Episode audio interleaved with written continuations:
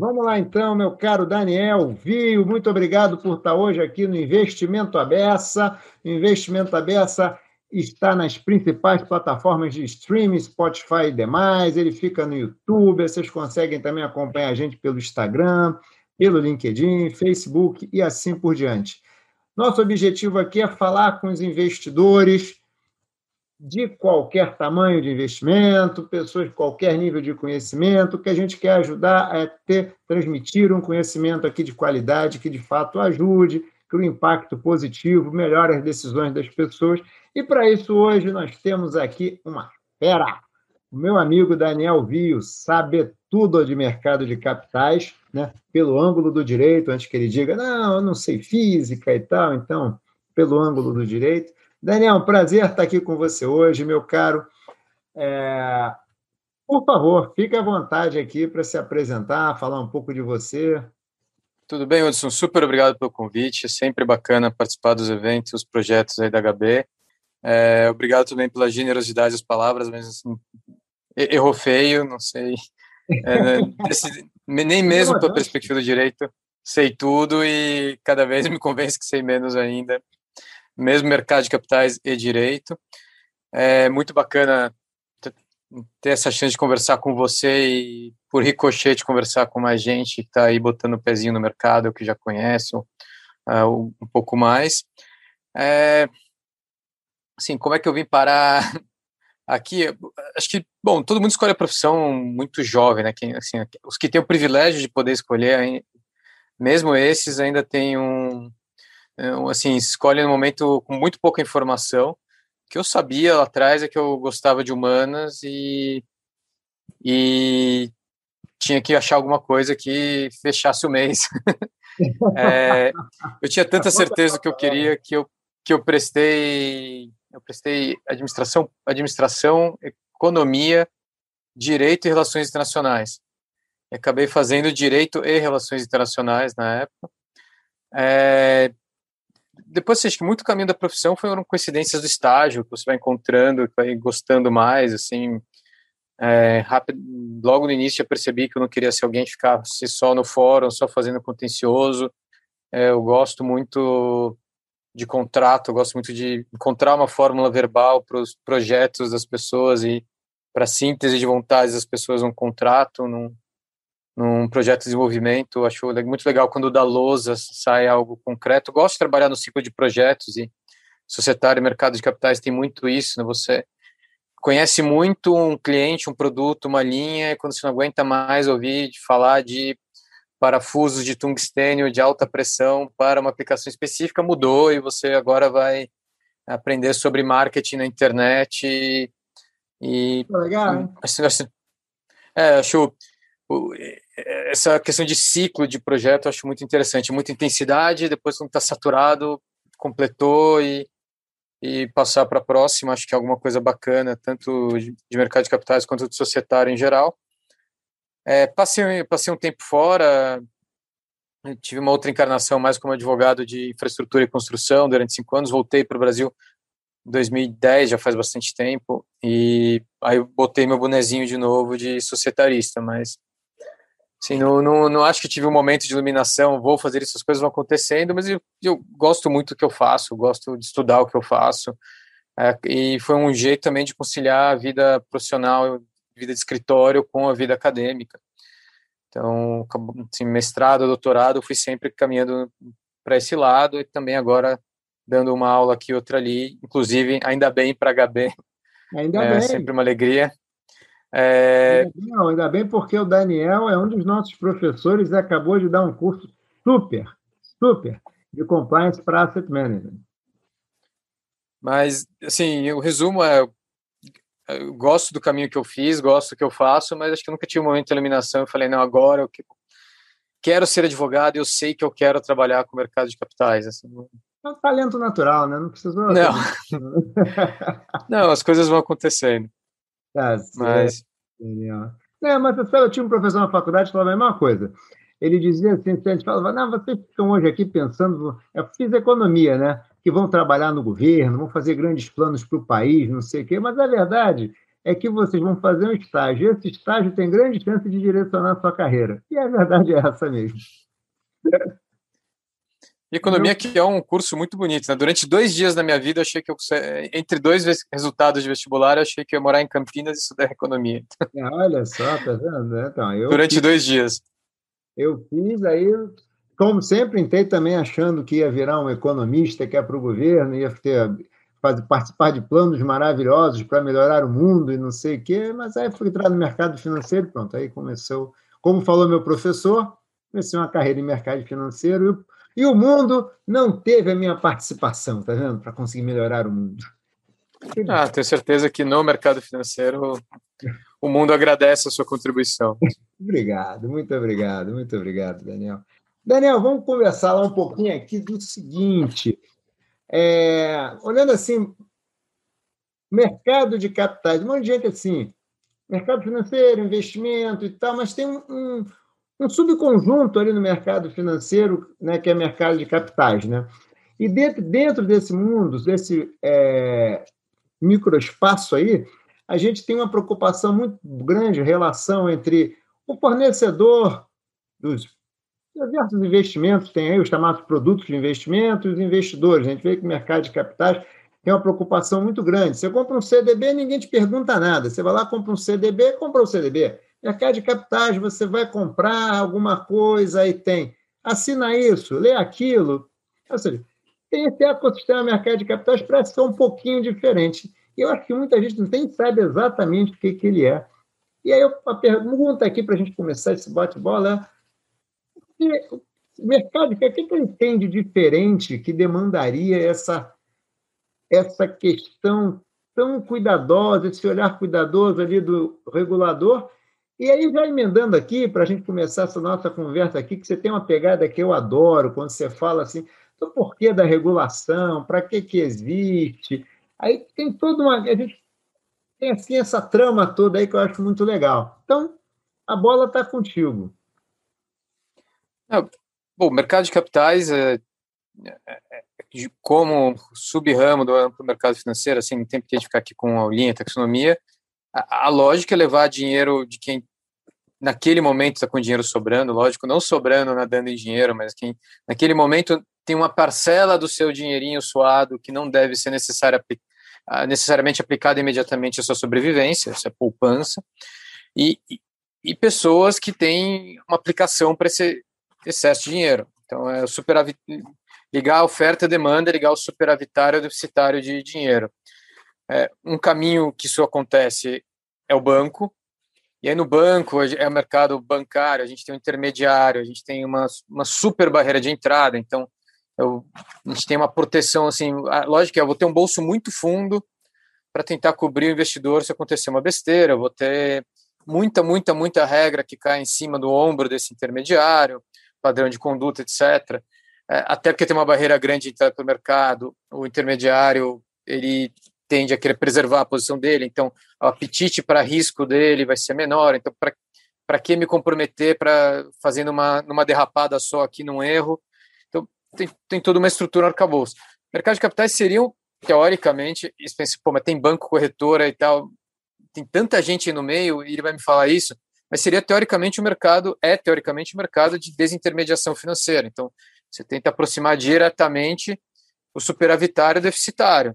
É, O, o, o deficitário, que aqui não é alguém que está quebrando também, é alguém que tem uma aplicação para aquele capital, vai pegar o dinheiro do investidor e vai remunerar o investidor por isso.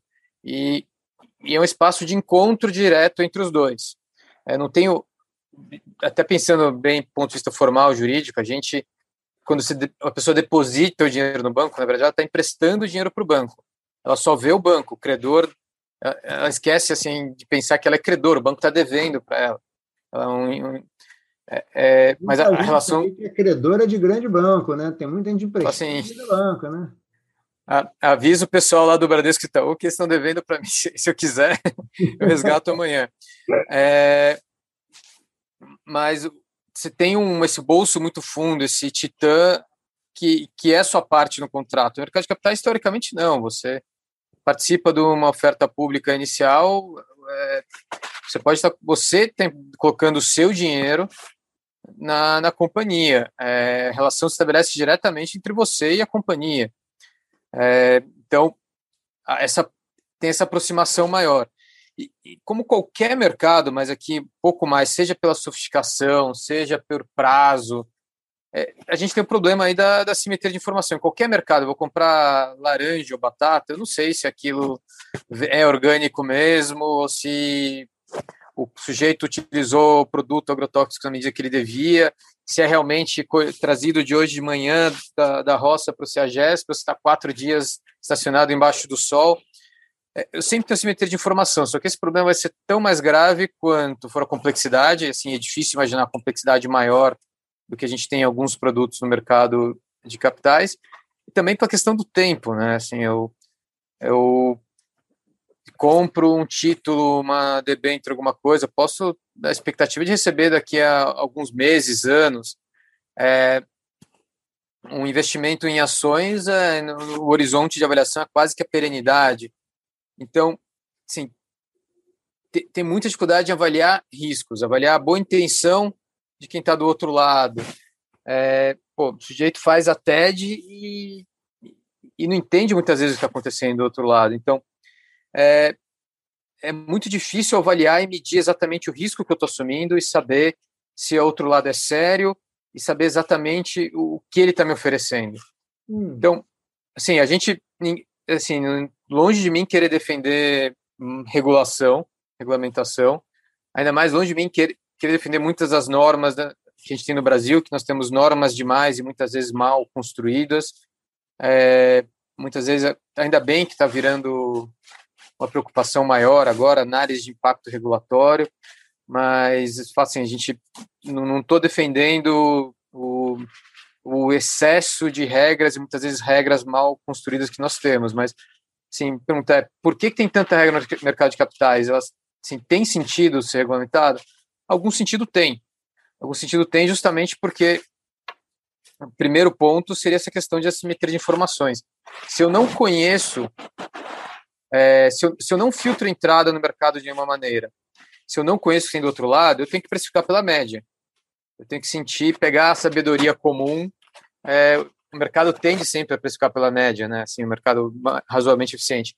Olha, se, dez, se, se cinquenta por cento das pessoas aqui são desonestas e vão entregar só um quarto, do, metade do meu capital, metade que deveriam me entregar como resultado do meu investimento, cinquenta por cento são honestas e vão me entregar o que deveriam me entregar, eu vou precificar o meu retorno em setenta e cinco por cento. Perfeito. É, eu vou botar ali entre o melhor e o pior desse mercado pela média. Se o mercado está precificando pela média, o sujeito honesto que quer entregar todo o retorno devido àquele investidor, ele não tem incentivo para ficar ali, porque ele quer oferecer sempre investidor e está sendo precificado a setenta e cinco por cento. O desonesto, que já tem intenção de entregar cinquenta por cento, infelizmente muitas vezes não entrega nada de volta, é, ele está super bem remunerado, pô. Ele está ele, ele tá sendo precificado ali, ele está ele tá sendo super é, recompensado. E, e por que, que o investidor precifica pela média? Porque ele não sabe separar se aquele é um sujeito que tem intenção de entregar cem ou cinquenta. Então, o objetivo da regulação é tentar filtrar, arrancar fora a erva daninha do mercado, o sujeito que quer entregar só cinquenta, que quer entregar zero, o mal intencionado, o mal estruturado, o mal equipado. É, é trazer informação. Por quê? Porque a, a assimetria de informação não remediada, não mitigada, que nunca vai ser totalmente resolvida, porque eu nunca vou estar no, dentro do corpo, dentro da cabeça da, da, da contraparte contratual, é, leva ao colapso do mercado. Por quê? Porque os mais honestos vão saindo. Tá bom, então o sujeito que queria realmente entregar cem, pula fora. Aí ficou o sujeito que queria entregar sessenta e o que queria entregar cinquenta. O mercado vai corrigir para uma média de cinquenta e cinco.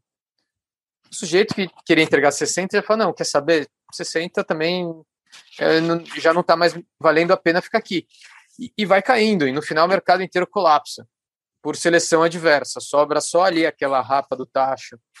É, quem não... Uma pergunta, Daniel, para ajudar aqui no entendimento. Quer dizer o seguinte, as pessoas tem um preço médio, uma expectativa média de entrega, que no caso é setenta e cinco, né? Tem gente que está bem equipado, consegue entregar, e conseguiria entregar cem, vamos supor, né? E tem uma galera que está mal equipada, não consegue, tem aquele carrinho meia boca, não sabe que não vai. Mas ele pode dar, um, seria mais ou menos o seguinte, eu posso dar um tapa, dar um tapinha no motor, pintar o carro, ele fica bonito, o cara acredita que vai andar, o motor vai andar os primeiros, os primeiros cinquenta quilômetros, ele vai andar direitinho, dá essa impressão que eu vou entregar. É mais ou menos isso que eu tô, que você está falando? É. Assim, sim, tanto que o artigo de um economista famoso que construiu boa parte desse raciocínio que a gente está fazendo aqui é baseado no mercado de carros usados, né? Aliás, e, e trata nome, justamente não, disso. Para quem quiser depois procurar. O George Akerlof, The Market, The Market for Lemons, o mercado dos limões, Lemons, na época em que Akerlof escreveu, era uma gíria para carro usado bomba, carro usado maquiado, aquele com, assim, bonito, encerado, com o odômetro adulterado. Você abre, está maravilhoso, mas no segundo mês o carro já está dando um monte de problema. E, e, e foi justamente esse o conceito. Assim, o, que, quem, quem vai na loja de carro usado comprar um carro não sabe se o carro é uma bomba ou se o carro é bom. E aí você tem que pegar ali a, o seu parâmetro possível, a tabela F I P, os, os, a média dos preços que você viu no site, de, no web, ou em qualquer outro site na internet. Eu falo, tá bom, esse Voyage noventa e sete vale tanto. Oi, mas mandou longe, hein? exagerei, exagerei. O Voyage dois mil e sete vale tanto. É... Mas será que é um Voyage bomba ou será que é um bom Voyage? Porque se fosse muito bom, eu pagaria mais.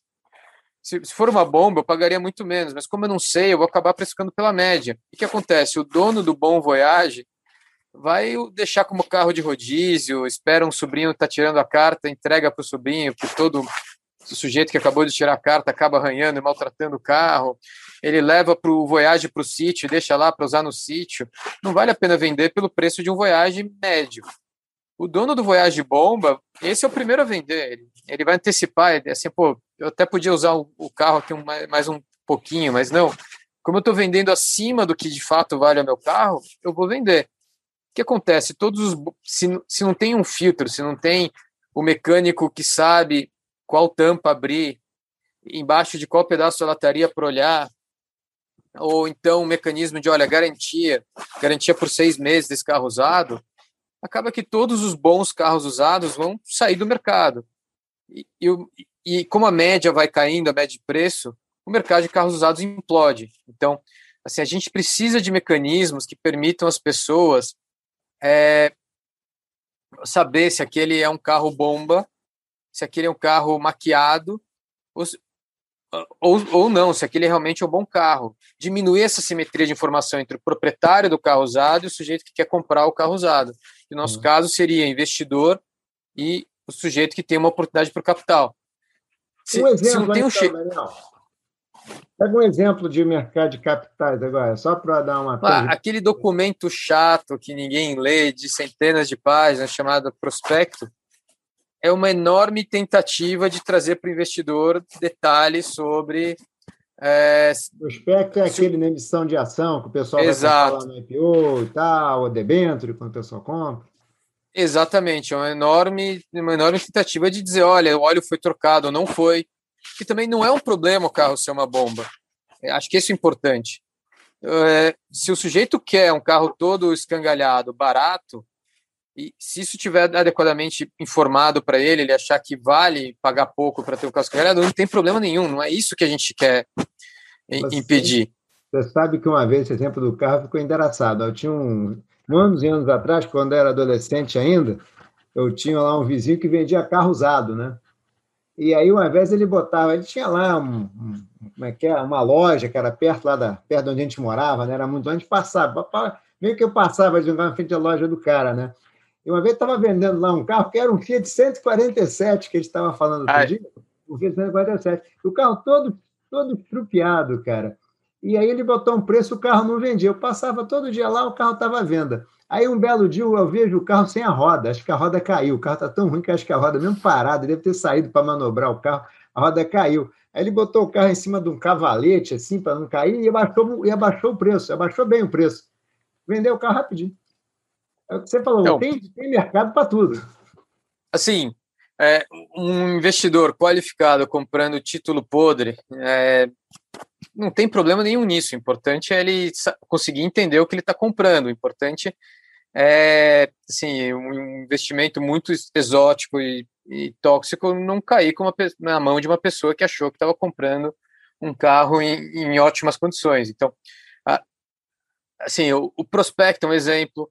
Ou então, olha, qual mecânico que vai poder me dizer se o carro está bom ou não? Ah, mecânico certificado. Então, é, todos esses cadastros, registros, wow. C V M, ordem, etcétera, são instrumentos para limitar a simetria da informação. Então, o sujeito tem, tem estabilitado perante a C V M para atuar como consultor. Significa que ele nunca vai errar? Significa que a C V M garante para você que você não vai perder dinheiro? Não, não é isso. Mas significa que um mínimo de filtro e preparação teve. Então, ou seja, diminuiu um pouco a minha simetria de informação. Em um universo que eu jogo no Google e acho milhões de pessoas, ou sempre tem alguém prometendo milagres, o fato de aquela pessoa ter feito um percurso profissional, conseguido uma determinada formação e ter se inscrito à C V M, ou seja, se colocou no radar do regulador, se fizer uma besteira, vai responder na esfera administrativa, já, assim, já, já, já se expôs, diminui a sua simetria de informação. Assim, ah. Não é uma garantia de que é, de resultado, óbvio que não, o mercado é risco, o mercado tem que ser risco, é, isso é super importante. A gente não pode também ter uma visão excessivamente paternalista ou coitadista do investidor, seria matar o mercado de capitais. As pessoas têm que entender o que elas estão fazendo, mas uma vez entendido, estão expostas ao risco e devem arcar com as consequências do risco.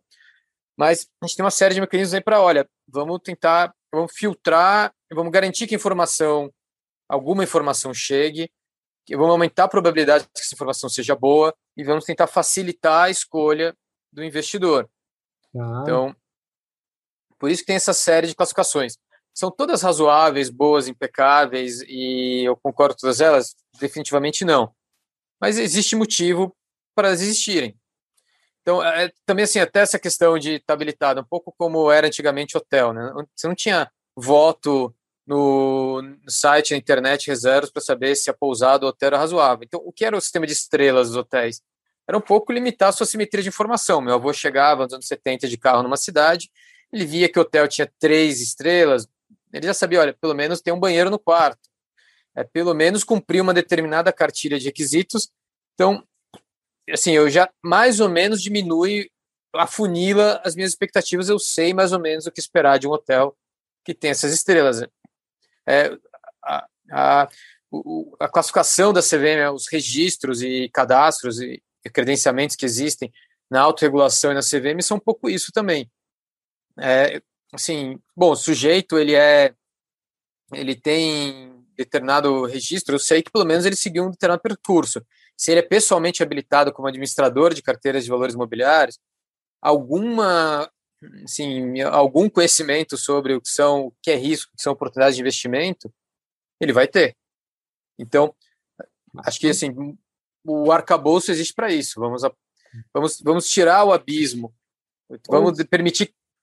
Hum, fala, Diga. Fala, não, não, assim, vamos permitir, vamos tentar abrir o capô do carro, vamos tentar chamar, a, ajudar o comprador a encontrar um mecânico qualificado para olhar o carro por ele.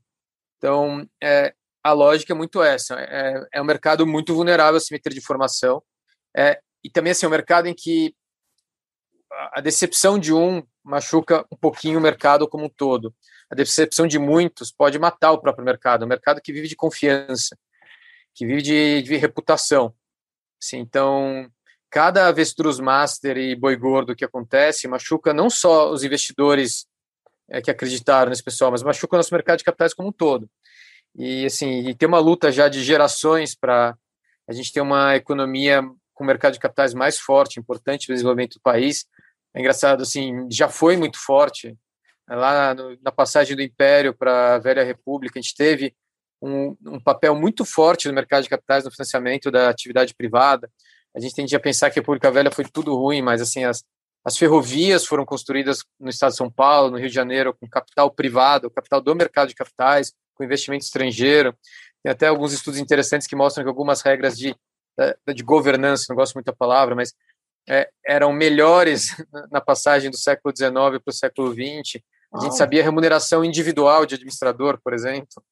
É, tinha, assim, espantado, porque a gente houve uma briga tão grande sobre essa questão da remuneração, não, tem que ser em bloco. Não, é, bom, também a violência urbana não era o que era naquela época, né? Também, isso, é verdade, é verdade. É. Também tem isso, tem, tem, tem preocupações legítimas nessa discussão, mas é, depois o enorme trauma do encilhamento, depois crise de vinte e nove, e, e a gente acaba com uma economia é, extremamente concentrada, extremamente focada no financiamento bancário, né? A gente não consegue muito sair dessa armadilha.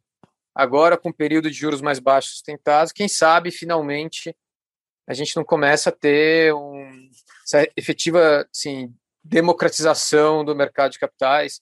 É, para, sempre, assim, a gente nunca voltou a estaca zero, acho que temos conquistas reais, a gente tem uma indústria mais sofisticada, mas sempre tem assim, agora vai, e aí para, né? A gente teve um novo mercado, a febre de I P Os de dois mil e seis, é, dois, ali dois mil e quatro, dois mil e seis, é, nunca demos todos os passos de novo para trás, por sorte, assim, acho que a gente tem, é, inclusive em regulação e autorregulação, passos extremamente importantes, mas ainda não chegamos lá, e, e um mecanismo importante para a gente chegar lá, para criar confiança para o pequeno investidor, pessoa física, para o varejo, finalmente caminhar, e para não perder essas conquistas que tivemos, é evitar cenários, esses traumas de novo, evitar esses cenários em que justamente por assimetria de informações, você cria um trauma, você cria grandes, assim, os jornais povoados não por belíssimos I P O, mas por grandes desfalques e grandes escândalos que acabam tirando as pessoas do, do mercado de capitais de novo.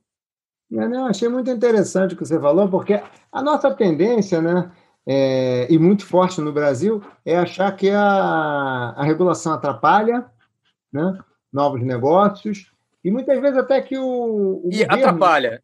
A verdade Não. é que sim, em grande medida atrapalha. A gente poderia ter muito menos regras e melhores regras, mas, mas acho que o ponto é não dá para conceber não ter regras. É, esse é o ponto, porque hoje, né, essa é uma conversa aqui um pouco mais filosófica, né, essa é um pouco desse negócio do libertário, né, que acha que tem que ser um governo zero, que tem que ter regra zero, né, e que as coisas vão se resolver, e parece que o teu argumento é muito claro, é muito claro. Se você não tem uma régua mínima a ser seguida, e, obviamente, cada um tem direito de achar que a régua mínima está em algum lugar, né? Mas vai lá, uma régua mínima é necessária. Aí tem uma questão de prote... uma proteção do investidor, que você tem a questão da simetria da informação. A gente vê que, mesmo com tudo isso, o tema da... de pirâmides é um tema que está sempre em voga, né? Agora a gente está vendo aí na televisão com uma certa frequência, né? A mesma coisa que você falou, vou pegar o mesmo argumento, taxa de juros muito baixa. As pessoas não podem mais ficar em casa sentadas com inflação de seis, sete e juros de quatorze. Não tem mais esse mundo. As pessoas têm que sair para o risco. E agora, toda semana, a gente vê alguma coisa do tipo pirâmide financeira. E é sempre uma coisa que me chama a atenção, né? O cara que é o sujeito lá, que é o patrocinador, o patrono da pirâmide, o cara aparece em carrões, casas maravilhosas, não celebridades. Sei... Aí você olha assim, pô, é um marketing assim, né? Tipo assim, bota o seu dinheiro comigo que você vai ficar assim também. A segunda pergunta pode ser, será que ele não está com o meu dinheiro? Será que ele não está fazendo isso com o dinheiro? Não. Mas, ou seja, parece que faz muito sentido, que mesmo com tudo isso, a gente tem pirâmides a rodo e tudo mais, né? O que, que você acha um pouco? Só para a gente passar para a pergunta, só para fechar o primeiro ponto, assim, eu acho que o que a gente... que a gente não quer, a gente não quer o Estado tomando decisão microeconômica, acho que ele, ele faz assim, isso muito mal, é, e o que a gente puder evitar ele não deve, e todo, toda qualquer autoridade deve ser clara e permanentemente justificada por uma necessidade, então toda, toda autoridade tem que ser questionada, e nisso eu estou junto com, com os libertários, só que por outro lado, assim, mercado é regra, é, para existir o primeiro mercado teve que ter uma regra dizendo que alguém era proprietário de alguma coisa que estava autorizado a transferi-la. Já teve que existir, para existir um mercado de verdade, tinha que existir uma outra coisa chamada moeda, que já pressupõe mais um monte de regra, né? Então, acho que a discussão é menos assim, o, o ter ou não ter regras. É, o, um estado de natureza robesiano não seria, seria muita coisa, mas não seria um mercado. E, e mais a quantidade e qualidade de regras que a gente quer ter. Acho que é, aí a gente canaliza a melhor discussão. Quanto à pirâmide, acho que sempre assim, a gente volta. É, são, é, são tão antigas quanto o mercado. É, acho que... Pirâmides são tão antigas quanto as pirâmides, né? Talvez mais, a gente, a gente não é dado saber, né? Se teve alguém negociando gado. E, e, mas ali, assim, é, acho que as pessoas elas não têm que se impressionar com atitude, com números, até o contrário, né? Acho que o primeiro preceito é se o, se o milagre é muito, até o santo desconfia. Então, é, assim, justamente que, o merc- justamente que o mercado é eficiente, justamente que não tem bobo no futebol. Se, então, se, assim, se há uma promessa de uma taxa de retorno tão boa, com zero risco, é, por que, que não acontece para todo mundo? E, e assim, por que, que chegou para você, só para você, escolhido esse grande gênio dos investimentos que é o, o seu investimento? É, e aí também, assim, já que existe, existe um ferramental, existem instrumentos em cima da mesa para limitar a simetria de informação, use. Então, pô, a gente tem aí o nosso xerife do mercado, alguns xerifes até. É, vamos entender, essa pessoa que está oferecendo essa oportunidade, ele, ele é o quê? Ele tem alguma habilitação, algum cadastro? Ah, ele às vezes manda até um e-mail cheio de logo bonito, com um monte de coisa, mas faça a sua verificação independente. É, é um pouco chato, às vezes é um pouco intuitivo, mas entra no site da C V M, vê se aquele nome está lá, aquele C N P J está lá. É, é, é super importante compreender, né, que o sistema do mercado, assim, a, a, apesar de a realidade ser muito mais dinâmica, mais, mais criativa, é, e ter papéis limítrofes, assim, nós temos algumas gavetas criadas pela regulamentação para atuação de profissionais do mercado. Em qual gaveta está essa pessoa que está falando com você? É, encaixa o que ele diz com a função que ele supostamente desempenha? Então, ele é um agente autônomo, é, ele é um analista, ele é um consultor, é, é uma gestora, é um intermediário, é, poderia ou não deveria recomendar produto, recomendar produto de terceiro.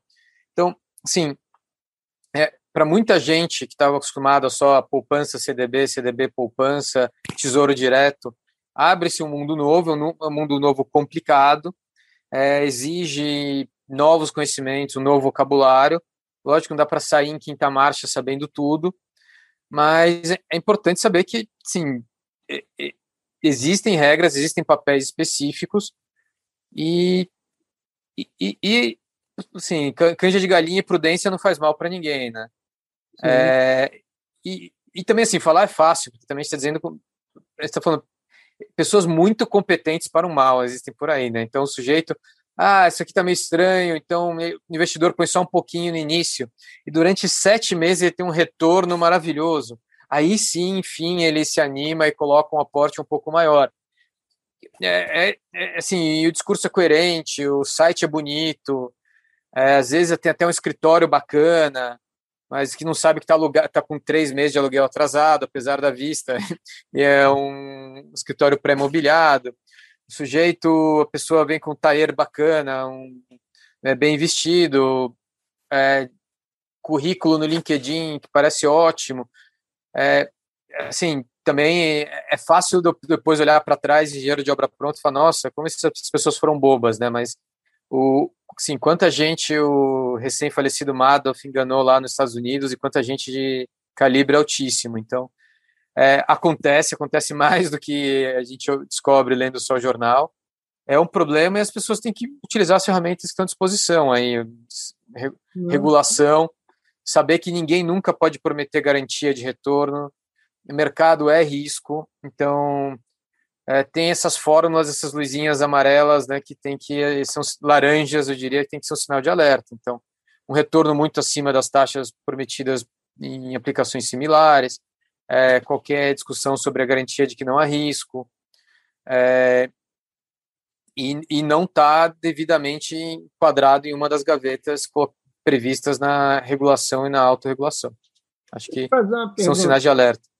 Sobre isso, a gente vem vendo, né, até a Bolsa tem uma pesquisa muito interessante mostrando que, pós-risco, né, boa parte...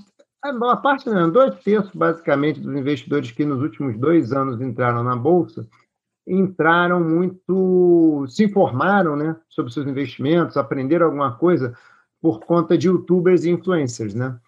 E a gente sabe, até a C V M tem um ofício sobre isso, mas não quero entrar em detalhe de regulação, mas só para dizer que já é uma, alguma coisa que está sendo discutida. É, como é que você vê o papel de... É, porque a gente tem uma fronteira, né, entre o que é falar, está falando sobre alguma coisa, o que é recomendar, e a questão da responsabilidade, né? Não acho que tem a fórmula pronta, e obviamente não estou te falando, ah, como, qual é a sua opinião, tem que fazer o quê? Não é isso. Mas é mais assim, o que, que você acha, como é que você acha que essa discussão deveria caminhar mais ou menos? O que, que você acha que são riscos ou prevenções que a gente poderia ter?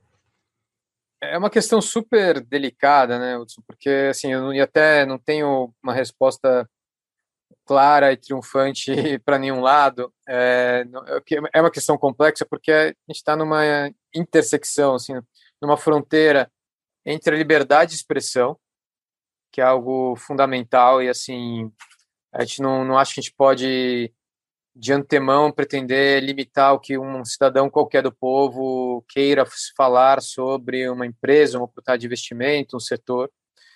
É, a internet é uma ferramenta maravilhosa, que dá muita repercussão para falas individuais, e, e assim, acho que a gente ainda, a gente ainda não está preparado para usar adequadamente essa ferramenta. É, Sim, todo mundo achava que a internet ia melhorar muito a qualidade do debate público. Por enquanto, parece que virou uma cacofonia muito ruim, que quem grita mais prevalece. E, assim, é, é muito difícil, né, com duzentos caracteres, você criar um raciocínio lógico e coerente. É um espaço que favorece muito o slogan, a polarização em todas as questões, como a gente já tem visto. Mas, então, assim, acho que não tem uma, muita resposta fácil para isso. Eu acho que tem... É, acho que um ponto-chave para a gente olhar é a forma de, assim, se há monetização e como, e como é feita essa monetização. Então, se o sujeito simplesmente é, diz o que ele pensa sobre papéis e, e, e isso cria muito interesse em muitas pessoas e, e gera tráfego para ele no YouTube, em qualquer outra plataforma, é, e ele ganha dinheiro com isso, com esse tráfego, com, porque a plataforma veicula publicidade. Sim, eu acho muito difícil a gente querer dizer que ele é um analista, é, de fato é um consultor ou, ou algo desse tipo. É, por outro lado, assim, se o sujeito esculhamba uma determinada companhia e, sem falar para ninguém, estava com uma posição vendida em relação àquele papel, nós temos aqui um problema bem mais grave. É, e assim, a gente, as normas da C V M são, sobre esse ponto, já são bem antigas, né?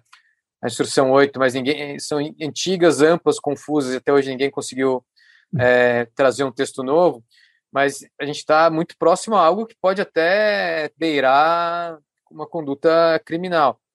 Então, no meio disso, de, desses dois extremos, tem muita coisa. Então, assim, o sujeito está sendo pago por um determinado emissor para falar bem de um papel, é, ele está recebendo de uma casa de intermediação para estimular as pessoas a negociarem mais.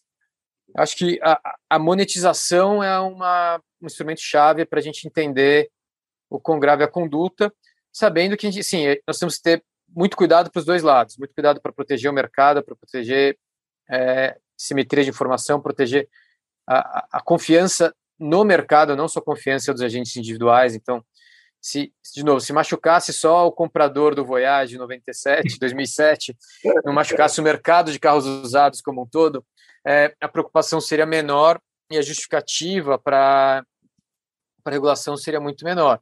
Mas não, a gente tem que lidar, tem sempre esse aspecto sistêmico de preservar a confiança no mercado como um todo, que é muito importante. Mas, mas também a gente, sim, a gente não pode proibir as pessoas de se expressarem com... sem ter algo claramente ancorado em lei, senão esse é um caminho muito ruim, assim. A gente não pode pautar o, a, pautar a normalidade pela patologia e, e tem que tomar muito cuidado se a gente vai dar poder para qualquer autoridade proibir as pessoas de falarem. Então, acho uhum. que esse também é outro ponto que, é, que já é uma questão muito amadurecida na questão em relação à imprensa, né? Lembrando que assim, o, o, o S T F entendeu que boa parte da do arcabouço legislativo que regulava a imprensa antes de oitenta e oito não foi recebido pela nossa Constituição. É, então, assim, hoje em dia ninguém é obrigado a ter carteirinha de jornalista para escrever em um jornal, justamente pela questão da liberdade. Então, e também por isso, eu acho assim, a gente deveria também tomar muito cuidado com qualquer a, proibição, vedação ex ante. Se o sujeito fez uma besteira muito grande, ele tem que responder em todos os campos, né? Em, pagando a conta, que é o, civilmente, com ina, ina, inabilitações é, e, pena, e, e multa, que seria na esfera administrativa, e às vezes até com a própria liberdade, se tiver relevância penal. Mas isso posteriormente. Assim, come... Querer de antemão impedir as pessoas de falarem é algo extremamente grave e complicado. Então, assim, é... não é uma questão simples, estou dando uma resposta aqui, é... parece evasiva, mas não, tá? É uma...